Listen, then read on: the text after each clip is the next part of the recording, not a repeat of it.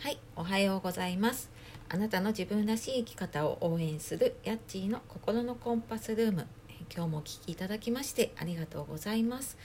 えーお聞きいただいている方、リアクションいただいている方、えー本当にありがとうございます。感謝しております。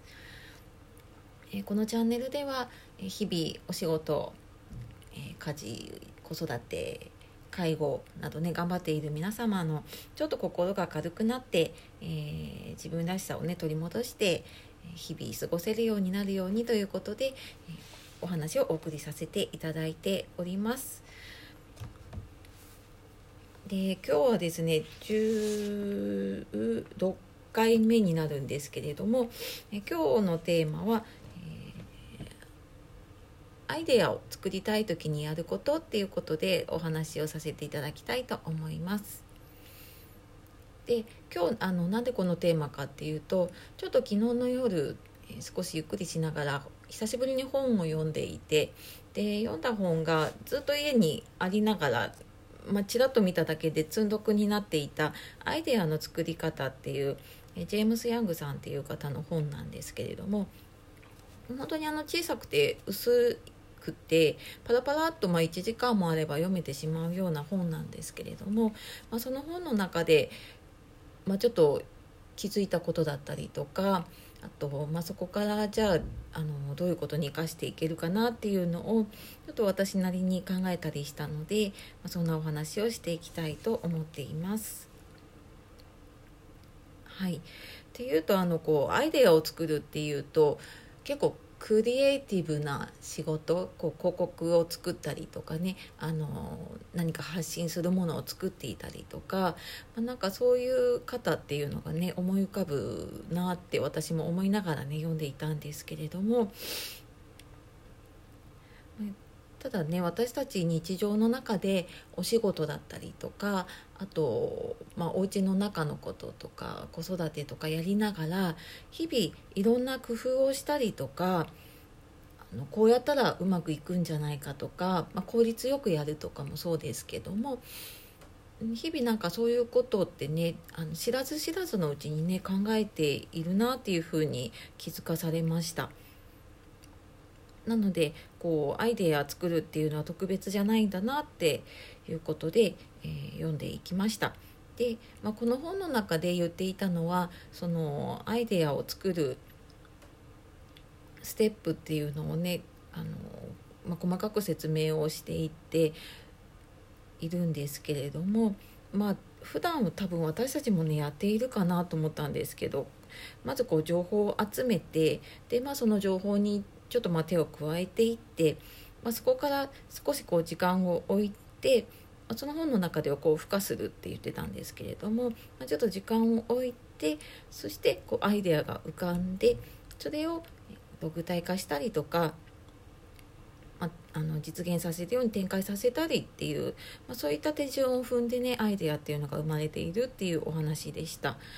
でまあ、これね普段もやっていて情報って今あのメディアだったりとか SNS も含めていろんなところにね情報転がっているっていうちょっと前の回でもお話はしたんですけれども、まあ、情報はあるんですよね。でただその情報っていうのをただその情報だけで終わらせるのかそこからアイデアとして生まれてこう何かに、展開できるかっていうのはすごく大きな差だなと感じます。で、まあ、そうなるとねその間のステップをこう踏んでいかないとできないなっていうことになるんですけれども。まずね情報を集めるっていうのはね誰でもやっていてで、まあ、そこからあの自分なりに解釈を加えたりとかねそういうのはしていると思うんですけれどもあのそこでこう結構無理やりアイデアを考えようとしたり私もあるんですけど仕事の中で企画を考えなきゃいけないっていう時ってもうなんかひたすら机とかパソコンに向かって企画を考えるっていう、まあ、そんなことをしていました。でまあちょっとね振り返ってみるときっとこんなことをしこんなことをしていてもっていうとあれですけれどもきっとこのやり方だとうんほ本当の意味でのアイデアは生まれにくいんだろうなっていうのを思います。で、まあ、そのさっきね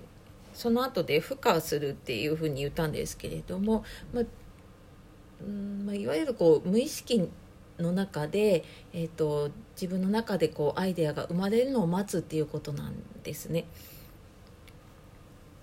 でこの無意識っていうと、ね、結構スピリチュアルなイメージのある方もいるかと思うんですけれども、えー、私もちょっと心理学をやっていた時に意識と無意識っていうのがあってこの無意識っていうのをうまくこう自分でコントロールしたりとか上書きをしていったりってすると自分の人生が変わっていくっていうふうに言われました。でこの意識と無意識何かっていうと私たちがこう、えっと、今もそう感じていたりとか考えていたりっていうのは意識の中でやっていることなんです。でただその意識っていうのは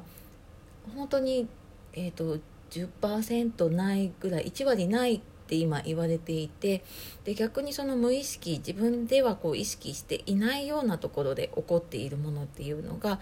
えー、90%とか、まあ、多い方だとね本当に99%は無意識じゃないかなって言われてたりします。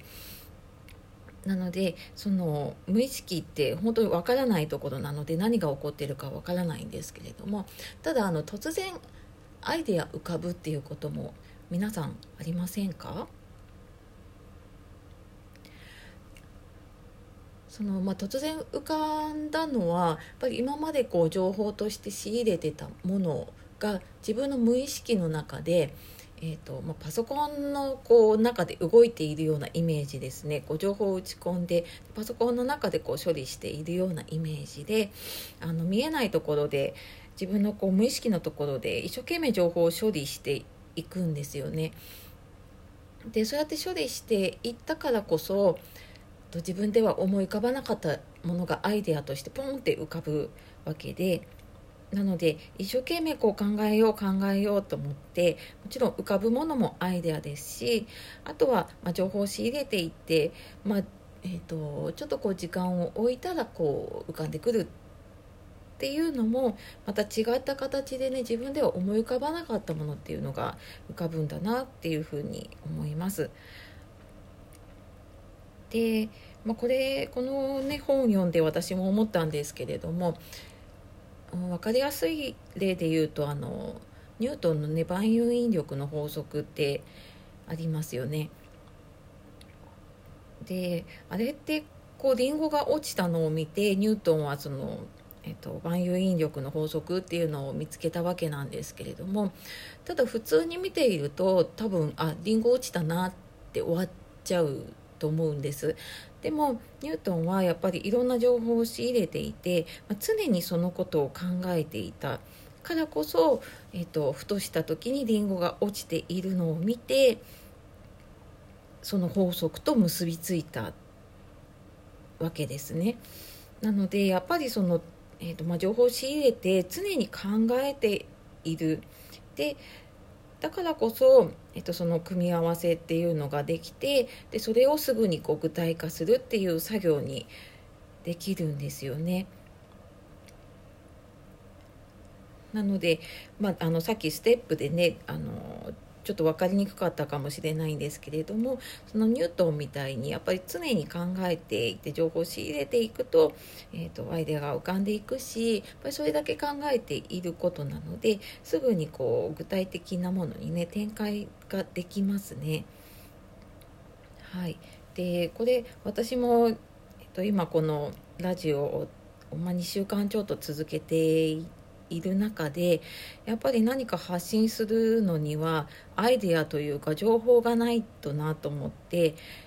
まあ、いろんなこうインプットもするんですけれども、まあ、そこから、えーと、ただ情報を伝えているだけだったら、えーと、皆さんもいろんな情報があるので多分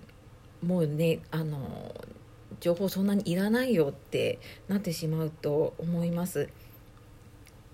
なのでその情報を、まあ、アイデアというかね、えーと、他皆さんにこう活かせるような形で、えーと、変えて伝えられるようにしたいなっていうのが、まあ、今、ね、私自身の課題でもあります。でやっぱりねその情報を、まあ、アイデアに変えるっていうことで、えーと、皆さんにね価値のある発信っていうのが提供できるようになるかなと思っているのでこのアイデアの作り方っていうのをねまあ、ちょっと読んだだけではできるようにならないのでやっぱり日々これを意識しながら、えーと、この情報を使いながらまた新たに、えーと違うものとして皆様の価値にあるものとしてお届けできるようになればいいなと考えております。はい、ちょっと本の話から脱線してしまったんですけれどもあの皆さんもねちょっと日々ちょっとした意識をするだけできっと何かアイデアが浮かんでこうなんか新しいことができたりするんではないかなというふうに思っております。はい、えー、ちょっとまとまりのない話にはなってしまったんですけれども、えー、皆さんがねいろいろこうチャレンジしたりとかするのを本当に心から応援しております。はい、また引き続き聞いていただけたら嬉しいです。では今日も素敵な一日をお過ごしください。やっちーの心のコンパスルームでした。ありがとうございます。さようなら。